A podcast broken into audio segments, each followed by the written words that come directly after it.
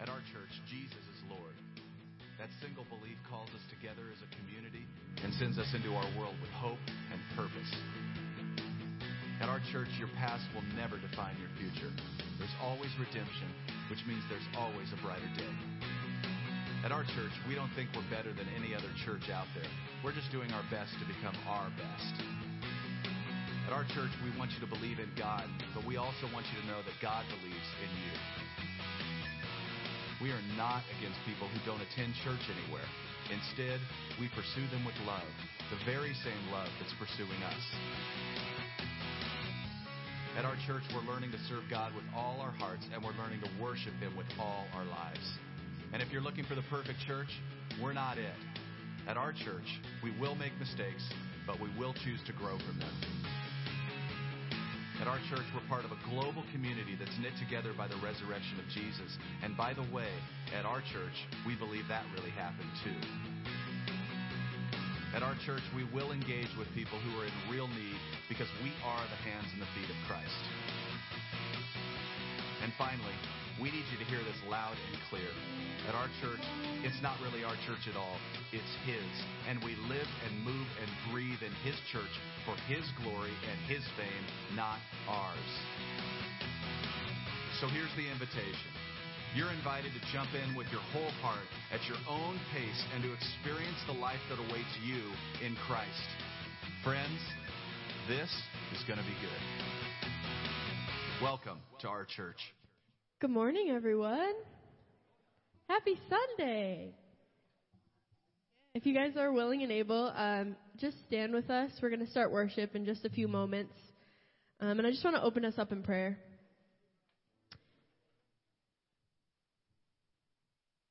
Dear Heavenly Father, we come to you with open arms, with open hearts. Help us to be respectful of this place. Help us to give you our all today. We just want to worship you, and we come together as a congregation, as a family, and we just want to love you. God, help us to have a heart of receiving. Help us to um, be willing to hear your voice today. In Jesus' name, amen.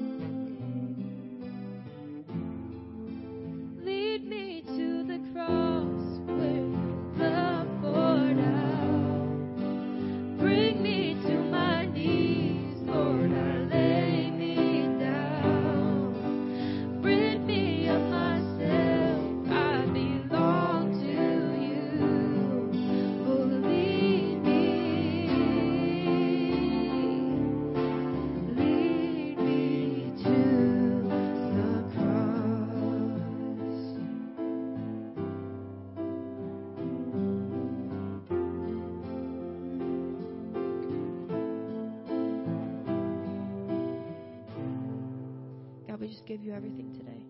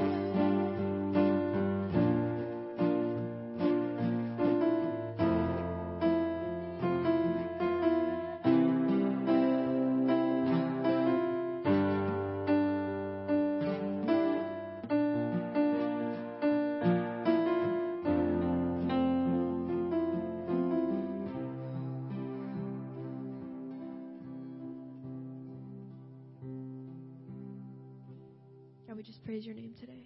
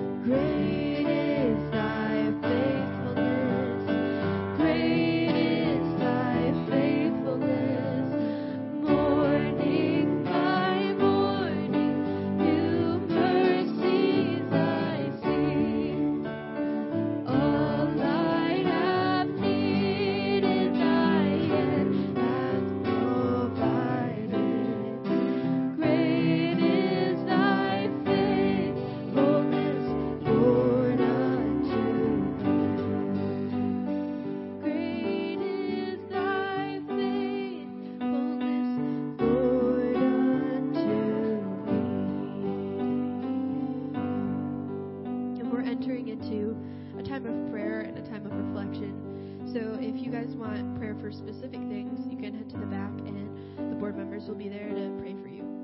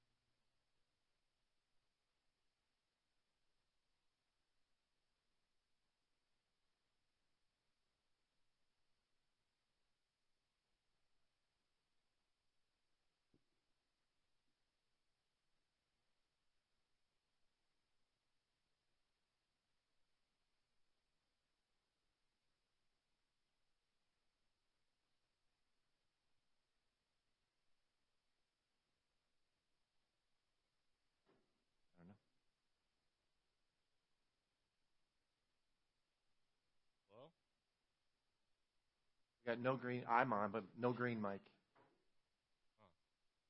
Is it on? Use another. Use Jesse's. Stop it. It's not a Mac or a PC. It's a microphone.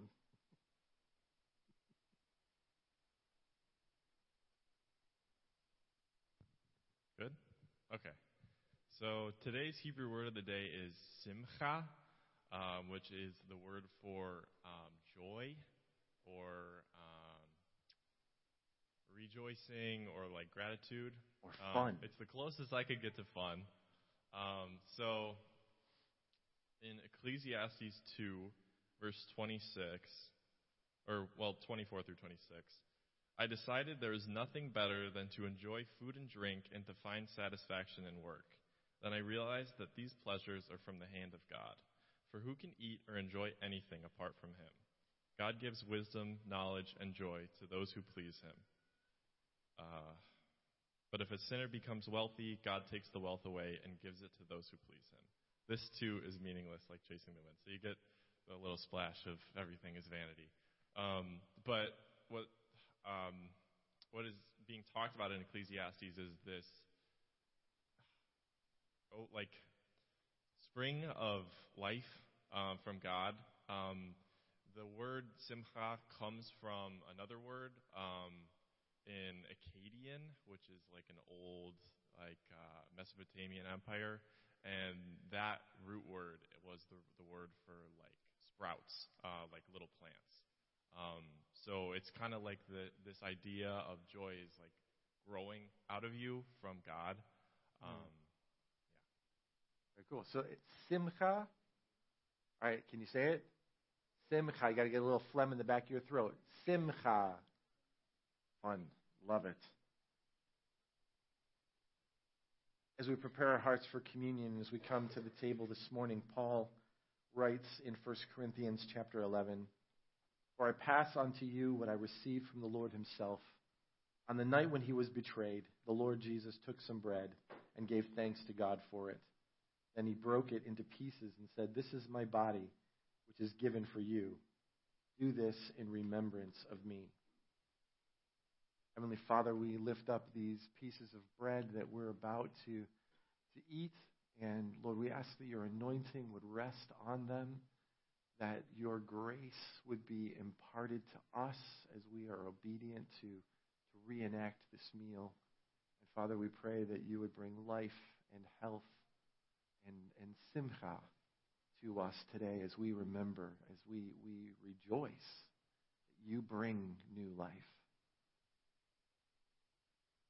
In the same way, he took the cup of wine after supper, saying, This cup is the new covenant between God and his people, an agreement confirmed with my blood. Do this in remembrance of me as often as you drink it. For every time you eat this bread and drink this cup, you are announcing the Lord's death until he comes again. Father, we lift up these cups of juice. Lord, we ask that your healing, that your salvation, that your renewal would be applied to us, Lord, as we come to your table. As Nathaniel read in Ecclesiastes, that we, we are meant to enjoy life. It's supposed to bring new life to us. And Lord, there's nothing that brings us life more than the sacrifice that you made for us that Holy Week so long ago, where you had this meal with your disciples and you reminded them, you encouraged them. This bread is my body, this cup is my blood. And that covenant that we make today and, and every weekend and every day to remind ourselves that you paid the ultimate price for us, and you will soon return. So, Lord, we ask that you would be with us this morning as we celebrate communion with Simcha. In Jesus' name, amen. Tables are open. Uh, it's also the time that you can bring your tithes and offerings. Um, and if you are a guest, we do have uh, uh friends uh, who haven't seen in quite a while. It's good to see the McRonalds here this morning. Welcome. Um, yeah. And we have the winners of the longest commute to church here with us this morning. Friends uh, Mark and Mary uh, drove all the way up from Corning to be with us. So if you were if you were thinking your drive to church was long this morning, it wasn't.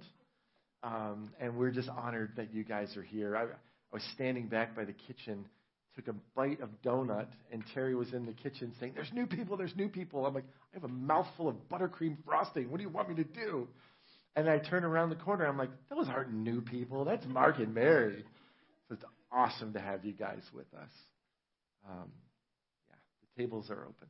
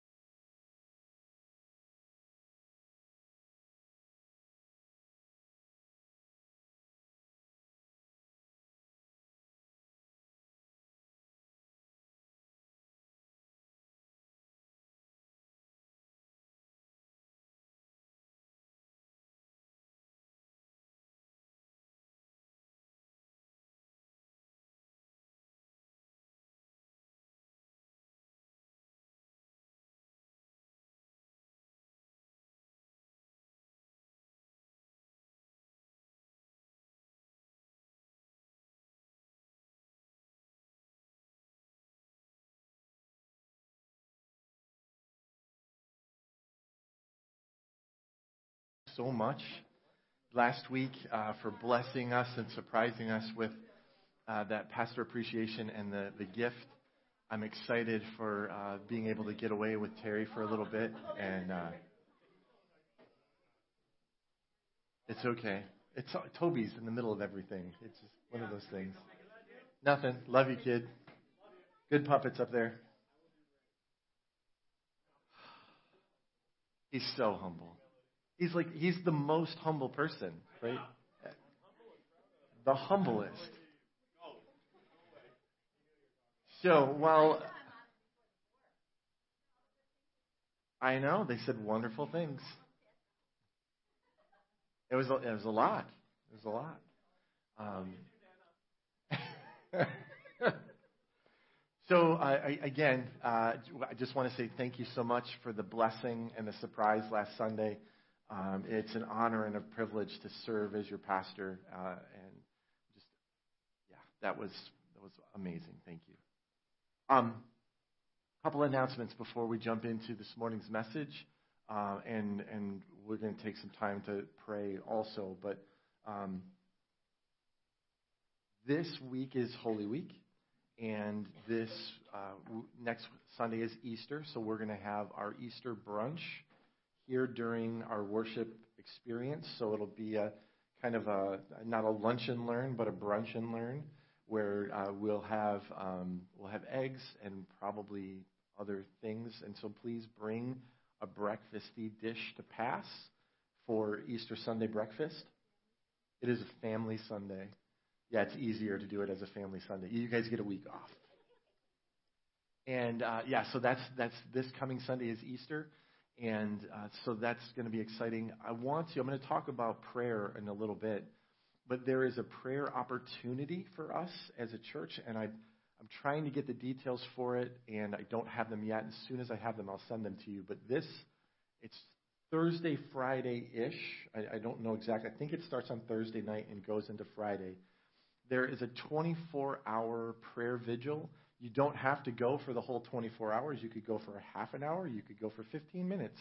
Um, it's at Crosspoint Free Methodist Church, and Pastor Darlene has been doing this for the last few years.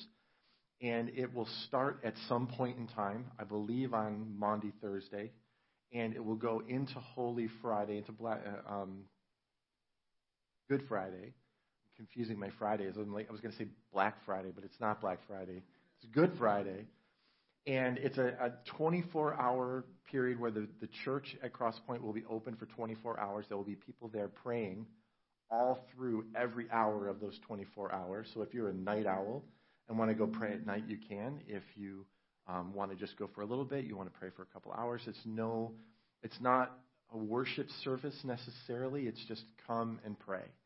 And we have a lot of things that we can be praying for especially in what's happening in our culture right around now. And so just uh, that open invitation has been extended to us from our brothers and sisters at Crosspoint that if you would like to come and join them for prayer um, in preparation for this Easter weekend, you are free to do that. Okay?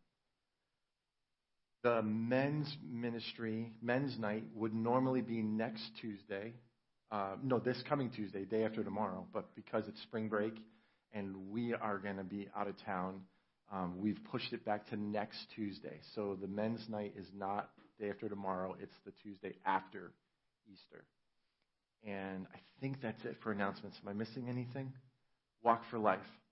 Um, I'm going to also talk about this in a little bit in my message, but the uh, Compass Care Walk for Life, there's information on the back table. There has been a shift in the way Walk for Life works this year. Uh, normally, they would do a combined, uh, big combination of everyone meeting in one location and walking in Buffalo and in Rochester and in Albany. And in light of the threats against the Compass Care community and the pro life community, Compass Care has decided to decentralize the Walk for Life and ask churches and individuals and communities to hold your own walk for life that will not be announced so that it is protest proof. Uh, apparently, last year there were prote- anti pro life uh, protesters that assaulted Compass Care uh, walkers, uh, employees, people who had um, Compass Care signs. And uh, when they were assaulted, the state police just stood by and watched it happen. Um, and so to prevent that, especially in the culture that we're in right now with uh, the folks that are out there actively throwing death threats around at Compass Care employees and facilities, they didn't feel that it was safe to do an organized walk for life. And so if you're interested in LifeQuest participating in a walk for life, that we would announce internally, we would not put it out on social media um, it would be at a location that we would let you know and a date and time. It doesn't have to be on the day that Compass Care normally does it. We can do whatever we want. It is a fundraiser. The intent is kind of like a walkathon. You would ask for people to help sponsor you, or you would just give a donation to Compass Care as just your own family gift. And uh, there's information on the back table. And if, if you would like to participate or you would like to help us facilitate a life quest walk for life, please see my Aunt Cheryl. And uh, we will, when we have that information, we'll get that out to our folks. And I have an idea um, where we could host it. And um, just as an incentive, if you want to participate, my Uncle Bruce had a brilliant idea that wherever the Walk for Life ended, that it, all, it should end at an ice cream place. Um, and I'm like, I think I have a place. So uh, we'll, we'll let you know uh, when that is. But if you're interested in participating in a, a Walk for Life, um, see, see Cheryl Ward. All right? Let's pray. Father, we thank you for this day. We thank you for your presence here this morning, for your anointing. Lord, we ask that you would speak to us through your word and that you would empower us to be your hands and feet, that you would empower us to stand and to pray. In Jesus' name. Amen. Amen. If you have your Bibles, we are, it's kind of uh, not awkward, but to, um, to, for it to be Palm Sunday and not technically preach a Palm Sunday message because I wanted to wrap up our series in Ephesians. Um, so if you have your Bibles, turn with me to Ephesians chapter 6. Good guess. I, uh, I don't want that one. What do I want? There we go. Um, I had I had plans for this morning that um, I was going to. I'll, I'll tell the story. When I was a youth pastor, we did a whole series on putting on the whole armor of God and I had a young man in my youth group named David who every week he would come forward and I would put a piece of the armor of God onto David. And we called him Combat Carl. And, and so each week he would come and he would get the helmet of salvation. Uh, but I didn't want to do it in a Roman centurion because when Paul wrote Ephesians 6, he was thinking of a Roman centurion with, with plate mail and a, and a shield and a sword and a, and a helmet with a plume when he talked about the helmet of salvation and the breastplate of righteousness. And I thought, well, what if Paul were writing Ephesians in the 21st century? He wouldn't be thinking of a Roman centurion, he would be thinking of a modern soldier. And so we have a helmet of salvation, and we have a breastplate of righteousness, and we have a, a belt of truth, and a shield of faith, and a sword of the Spirit. And combat boots of the gospel of peace. And, and as we go into this, I'll tell the story ahead of time uh, before we jump into it. When, when you read this passage, it talks about all of these things, and they're all primarily defensive. They're protection, right? The breastplate of righteousness isn't an offensive weapon, it's a defensive weapon. The shield of faith is a defensive weapon. Uh, and my buddy at the police department in Dublin, Ohio, was able to hook me up with a Lexan police riot shield for the Shield of Faith. It was great. And, and so I had a character, one of my leaders, dressed up as the devil. And when we were talking about the Shield of Faith, uh, Adam jumped out of the back of the room dressed as the devil with a paintball gun loaded with red paintballs and, and started hurling accusations at Combat Carl and then Combat Carl threw up the shield of faith and countered as these paintballs are splattering off of his shield in the middle of the chapel, the, the truth from Scripture and I, uh, who he is in Christ. It was so cool. But when you read through Ephesians chapter 6, it talks about standing and in who you are and putting on the armor of God. And then the end of the chapter, it talks about, and after all of that, pray.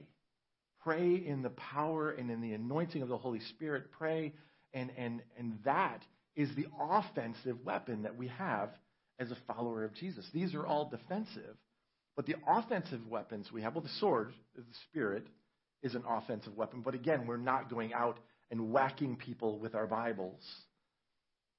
Although some people accuse us of that, right? Of being a Bible thumper. Um, but the offensive weapon that we have is prayer. That when we pray, God moves. When we pray, God changes things. When we pray, God affects our lives and other people's lives. And so in my head, I'm thinking, well, what is the modern day equivalent for our modern day soldier for prayer? And I thought, well, probably Paul would have seen in our 21st century warrior the shotgun of prayer. And one of my Royal Ranger leaders, who was on the board uh, at our church, um, when I talked to him about this idea, said, "You know what, Pastor Rob, I I could load you up some blanks." And I'm and it would be perfectly safe. Yep, it would be perfectly safe. I'm like, "Are you sure?" He goes, "Yeah, yeah, it'd be great." And so in our small little chapel in Dublin, Ohio, as we concluded the series, Combat Carl came out with his 12 gauge shotgun and discharged that shotgun in the chapel. Low ceilings, very loud, very stupid. Um, but those kids will never forget that message series. Ever. Ever. But I, I thought uh, as we were, right? Yeah, it was, it was a different time, the 90s we did things in the 90s that you just can't do now. Um, but I felt like uh, as I was I was getting ready for this weekend, and I had Jesse at the house, um, especially in light of what's been going on in our community um, over the last few weeks of the the bomb threats against our schools, and then the shooting last week in Nashville. That me standing here in a bulletproof vest and tactical gear was probably bad optics.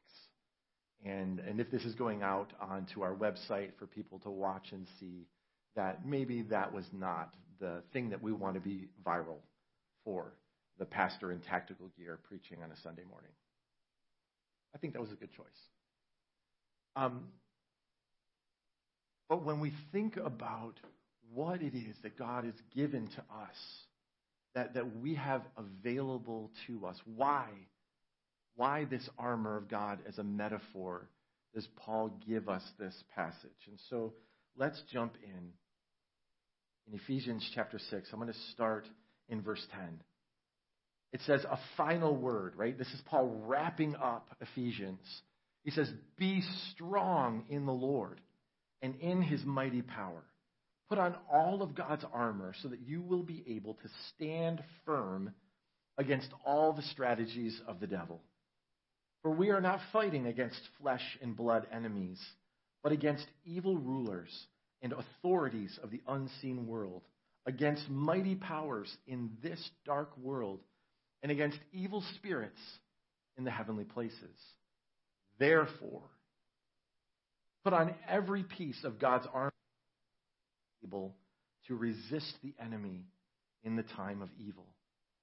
Then, after the battle, after the smoke clears, you will still be standing firm. Stand your ground, putting on the belt of truth and the body armor of God's righteousness. For shoes, put on the peace that comes from the good news so that you will be fully prepared. In addition to all of these things, hold up the shield of faith to stop the fiery arrows of the devil. Put on salvation as your helmet and take the sword of the Spirit, which is the Word of God. And then, verse 18, here comes the shotgun of prayer. Pray in the Spirit at all times, on every occasion. Stay alert and be persistent in your prayers for all believers everywhere. Right? When you discharge a shotgun, if you have a load of, of shot in there, there it's a it's a, a, shell that has propellant and then a bunch of uh, uh tungsten balls, or then they don't use lead anymore, uh, but whatever they're made of. And and when you shoot that shell, it's discharged out of the barrel of your gun. Those balls disperse in a pattern. They go everywhere. Prayer, when we think about this, not just that we're just blasting prayers, but that that we are, are covering everything that we can think of. I, I remember as a kid when my grandpa Braun would pray, and, and literally, grandpa would pray for everywhere, right? And, and we would be sitting down to have a meal, and grandpa would be praying for the meal and for our pastor and for the neighbors and for the missionaries in Africa. Like he covered everywhere. Meanwhile, we're, star- we're starving, or we thought we were starving, waiting for Grandpa to finish, right? He understood praying in the Spirit at all times, persistent prayers for all believers everywhere. And pray for me too. Ask God, this is verse 19, ask God to give me the right words so that I can boldly explain God's mysterious plan, that the good news for Jews and Gentiles alike. I am in chains now, still preaching this message as God's ambassador. So pray that I will keep on speaking boldly for him as I should. And then he goes on and he wraps up the book of Ephesians as we conclude this series and, and gives some encouragement, gives some instruction about some other folks, and, and extends peace. That, that the Father and the Lord Jesus Christ would give you love with faithfulness and may grace be eternally upon all who love our Lord Jesus Christ. This morning, um, we're just going to take a few moments and, and kind of unpack this, right? Why, why do you think he starts with the belt of truth? When he's talking about the whole thing, why does he start with the belt of truth? Anybody have an idea? Well, maybe this would be a little interactive. Will, why does he start with the belt of truth? It keeps everything together. Literally, keeps your pants from falling down. It's important. For the Roman centurion, the belt not only, well, he wasn't wearing pants, but the belt kept your tunic from going out of control. It, it held your sword, that your belt held the, the, the truth and the word went together. Without the belt, the truth, then, then we're in trouble. I, I, find it, I found it so fascinating when we, are in a, a, Wednesday night Bible study um, called American Campfire Revival, and they were talking about um, Harvard, one of the oldest educational institutions in America, and the the creed, the motto of Harvard University when it was founded was Christ and the church and truth. And at some point in the early 18, late 1800s, early 1900s, the president of Harvard said, Yeah, it's not about Christ and the church anymore. It's just truth. But if you were to visit Harvard in Boston and go to their campus, over the gates of Harvard, in stone, it says Christ and the church and truth. That, that the truth and Christ are, are inseparable. So it, it holds it everything, holds it all together. Yeah, absolutely. And then he talks about the breastplate of righteousness, right? So we have the, the, the bulletproof vest of righteousness. Why is that important? What's it do for us? It protects your heart, right? That it, it protects my heart, my, my, my soul, my being, my, my, my emotions. Lord, help me to guard my heart with righteousness that I make right choices, that I choose your your path of righteousness, right? So that I start out with truth, because if I don't have truth, my pants are going to fall down and I'm going to look like a fool. And then, Lord, help me to speak the truth, help me to walk in truth. Then guard my heart with your righteousness. And and then then what what's the next one? Talks about the shield of faith, right? that holding up the shield of faith to stop the fiery arrows of the devil. Now, again, this is this is a metal shield, but Paul was talking about a Roman centurion's shield, which was a wooden shield with leather over the over the front of it, and it was rectangular so that they could lock them in together. And when you when you see a Roman formation of Roman soldiers in the movies or whatever, they would be they could lock those shields together into a, they called it a shield wall. And it was nearly impenetrable. And then they would, before battle, they would soak their shields in water so the leather was wet. So that when the enemy would launch fiery arrows, they would be extinguished upon contact with the wet leather swords or shields. And the shield of faith, again, that's when the enemy's launching his darts of lies and, and his accusations and the, you know, you don't have what it takes or you're a fraud or you're, you're, you're, you can't even get your Bible reading together or you, whatever the lies are. We say, no, I, I resist that in faith. I hold up the shield of faith that I believe the truth of what God says about me, right? That's the shield of faith. What's next, Deej? Put on salvation as your helmet. Why is, why is salvation a helmet to us? What do you think? Protect your mind. Why? Because where, where's the battle? It's in our mind, right? Because this battle that we're talking about, when we, when we started reading this in verses 10 and 11 and 12, are we fighting against actual people? No. We're fighting against spiritual authorities. We're fighting against the dark forces in this world, right? We're not putting on actual armor and going out and fighting people who disagree with us. But we are fighting against the dark forces of evil in this world that are twisting our culture, that are, that are lying to our kids, that are all of these voices of darkness that then want to attack us and say, You're not really saved you're not really, you're not really a Christian. You're not really a child of God. And it protects our thoughts, our mind. And so we need to remind ourselves, I need to put salvation on I am walking as a, as a, a saved, chosen child of God. Lord, every day put that helmet of salvation to guard my thoughts. Right? Belt of truth, breastplate of righteousness, shield of faith, helmet of salvation, and the sword of the Spirit, which is the Word of God. Right? And so Paul doesn't say quarterly put on the armor of God. He doesn't say on Sundays put on the armor of God, or at Easter and Christmas put on the armor of God. He says daily, every single day, we need to put all of this into effect. Lord, protect my heart. Help me to speak the truth. Help me to, to have faith, to block the darks of the enemy, protect my thoughts. And, and then also, um, I, I miss the gospel, the boots um, of the gospel of peace. The, for shoes, put on the peace that comes from the good news so that you'll be fully prepared. The, the Roman centurion had special sandals.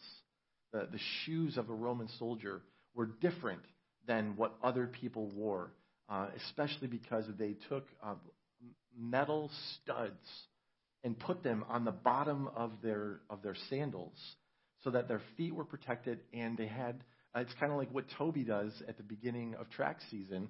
He gets out his running shoes and he screws spikes into the bottom of his shoes so that he can go anywhere he intends to go. He has traction, he has sure footing. So when we think about putting on the shoes of the gospel of peace, it means not only have I believed the gospel, but that every place I step, I bring the gospel with me. That I bring the good news to my coworkers and to my friends at school and to my neighbors. And, and that peace that, that I'm walking with sure footing – that I know that where I step, God is with me, that I don't have to be afraid of what the enemy is going to do to me because I know I have the gospel of peace as I go and share my faith. That's beautiful, isn't it? Um, be, just as a, just even just as a complete, I don't know that there's anything left out. You're, you're totally covered. Uh, for the Roman centurion, their shield was probably about this tall, and and so it, it pretty much covers every vital area of your body when you need to. If you need to drop it to the ground, you can drop it to the ground. You can pick it up. You can lock shields with your with your other people uh, in battle, and those are all things that we can. Again, not saying that we're going out to to pick fights with people that we disagree with, but when our world has said that wrong is right and that are that that that the things that they are doing to kids in our world is it's just wrong. We must be willing to stand up and say, I, I won't be silent. When we think about the walk for life, when we think about the, the plight of, of the unborn in our country, we can't just sit by and be silent. And it doesn't mean we're going to go fight the people that oppose Compass Care, but we will and we must take a stand and speak out for those who can't. We have a responsibility to do that. And we don't do it unprotected, right? We have the whole armor of God.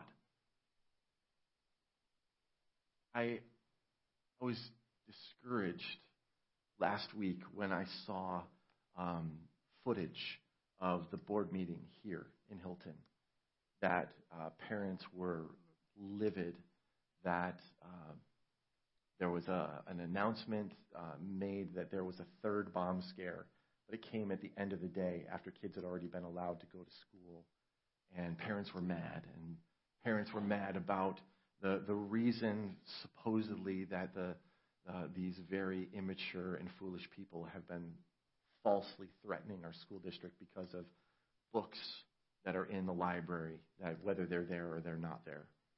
Um, but those kinds of books are in school libraries all over the country. Um, but that, the voice that I saw speaking out. Now, now, again, we have to take all of our truth from God's Word, not from our culture, not from what the media says is okay.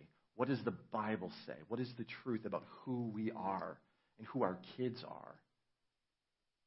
And, and the only voice that was saying that those books shouldn't be in our libraries was a really irate, foul mouthed adult. And he got removed from the meeting. And then the rest of the voices that were left were all of the tolerant voices and the open minded voices.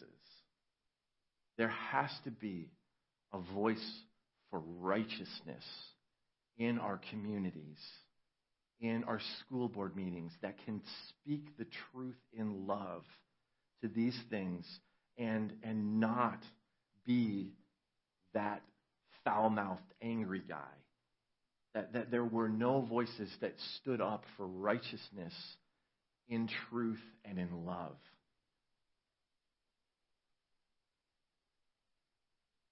So, how do we stand? How do we pray? Do we, we just quietly pretend like we have no responsibility?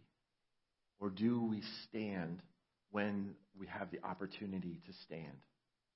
And do we attend board meetings that may make us feel uncomfortable, but at least we're there as a voice of truth to show what what does a real Christian look like? Not the not the the angry screaming they would say bigoted Christian looks like and sounds like, but what does a Christian who truly loves Jesus and truly loves others look like and sound like?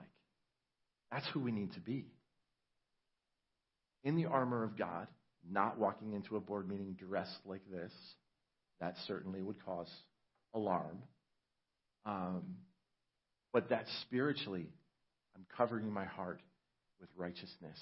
I'm, I am, I'm holding everything together with the truth. I'm standing firm in my faith through the gospel of truth. My mind is protected by my salvation, and I have, I have prayed and will continue to pray as I sit in whatever meeting or I walk or I, I take a stand for what is right in our community and in our nation. That makes sense. So I know uh, there have been a couple of people who have said, I, I want to start a, a prayer group for moms in our community. I want to, what can we do? Um, I think the place that we start in all of this is prayer. And prayer is not the, well, we're just going to, we'll pray, and then Jesus will take care of it. Paul doesn't, Paul doesn't tell the Christian soldier to pray and then hope that everything's okay. He starts with stand firm in the battle against the forces of darkness. And when the smoke clears, that you, if you've got your armor on, will still be standing. And in all of that, we pray.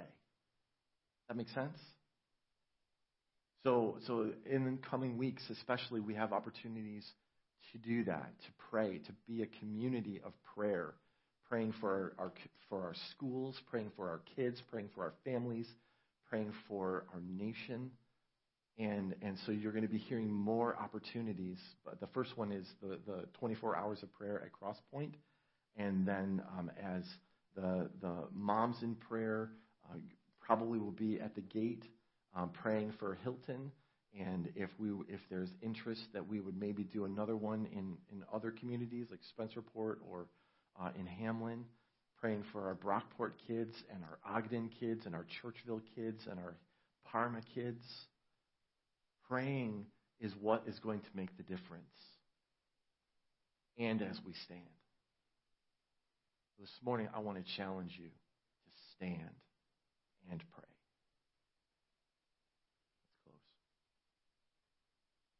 Father, today, again, we, we reflect, we look back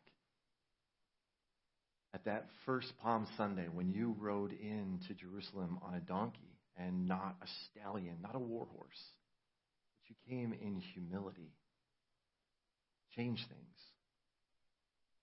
Father, I pray that you would help us as your followers to, to gird ourselves with the truth, with integrity you would protect our hearts with righteousness, that you would help us to block the attacks of the enemy with faith in you, that we would have the, the, the peace of knowing that everywhere we step, you are bringing the gospel with us, that our thoughts would be protected by, by our knowledge and our confidence in our salvation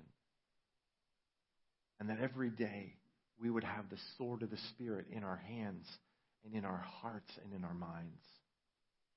And then ultimately, Father, that we would pray at all times, everywhere, for our brothers and sisters in Christ here in this community at Crosspoint Free Methodist, at Parma Christian Fellowship, at the Hilton United uh, Methodist Church, at, at Hilton Baptist Church, at St. Leo's, out at St. George's Father, that your anointing and your blessing would rest on our brothers in Christ here in this community, that your protection would be here as we stand and pray. In Jesus' mighty name, amen.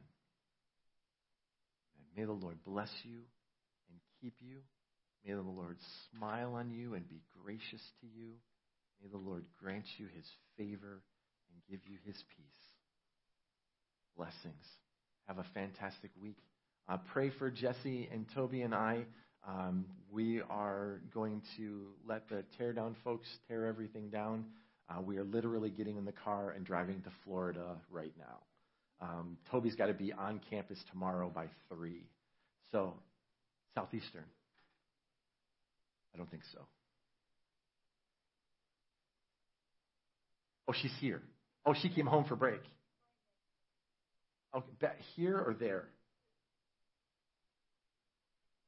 And then she's flying back. Got it. Yeah, the kids. Huh? We'll be we'll be there. Yeah, the, Toby and Jess are both looking at Southeastern, and uh, so it kind of all changed at the last minute. Um, we'll be we'll be back for Easter Sunday, um, but it's a whirlwind college visit, and uh, we just we we didn't know that Southeastern had an aviation program and we were trying to figure out how to send her to Spokane, Washington for aviation when Southeastern has one, and I can get to Southeastern in 19 hours versus 36 hours. Um, and I have family 20 minutes from campus. It, it just makes a whole lot more sense. It's perfect. Anyways, that's, and yeah, anyways. Private conversations. It's, it's a good school. Blessings. Have a great week. Uh, have a great Holy Week, and uh, we will see you next Sunday for Easter Sunday.